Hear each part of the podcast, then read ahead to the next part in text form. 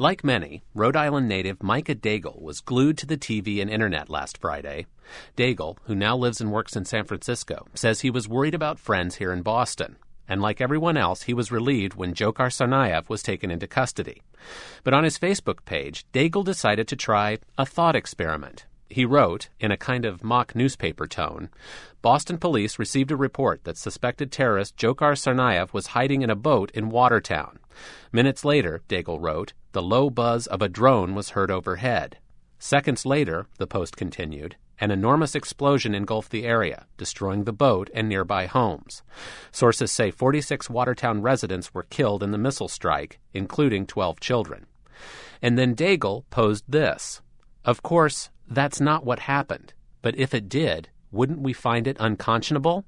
If so, he asked on Facebook, then why are Americans okay with our government doing this to people in other countries? For all that week when this was happening in Boston, I saw that a lot of people were empathizing very deeply for the people in Boston who were a victim of these attacks. And a lot of these same people are not, you know, are not really thinking day, day to day about the same sort of terror that we, you know, perpetrate on these other countries. Daigle says that for the first six or seven hours, his Facebook friends weighed in. Some supported his point, but others not so much they felt as though it was inappropriate of me to use this tragedy to uh, make a political point. And uh, you know, my response to them was, "Well, this isn't a political point. This is just you know being ethically consistent. Um, that you know we shouldn't think of deaths here as a tragedy, and then think of deaths elsewhere as you know a political issue."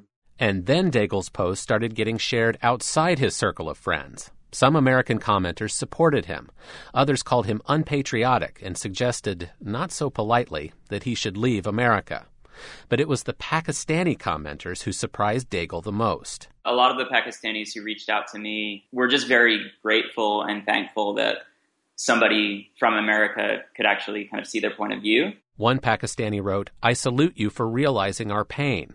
But some Americans fired back. This guy joined the Post and he said, look, I'm in support of the drone program. If you're going to come here and uh, kill us, then be ex- you know expect us to come after you. And instead of the Pakistanis responding angrily, they actually just had a really reasonable conversation with him. And by the end of it, he signed off and said, "Look, I've you know I think I've changed my mind on this." Uh, and it was actually, I mean, that was a really touching moment for me seeing seeing that happen on my newsfeed. It was really cool. But Daigle says the half life of a thought provoking Facebook post is short.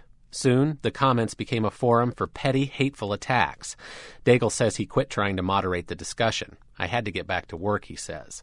He's pleased, though, that he could at least get a discussion going about the trade offs between security and personal freedom. And he hopes that it spurred some Americans to empathize, at least briefly, with the kind of fear that some around the world live with daily. For the world, this is Clark Boyd.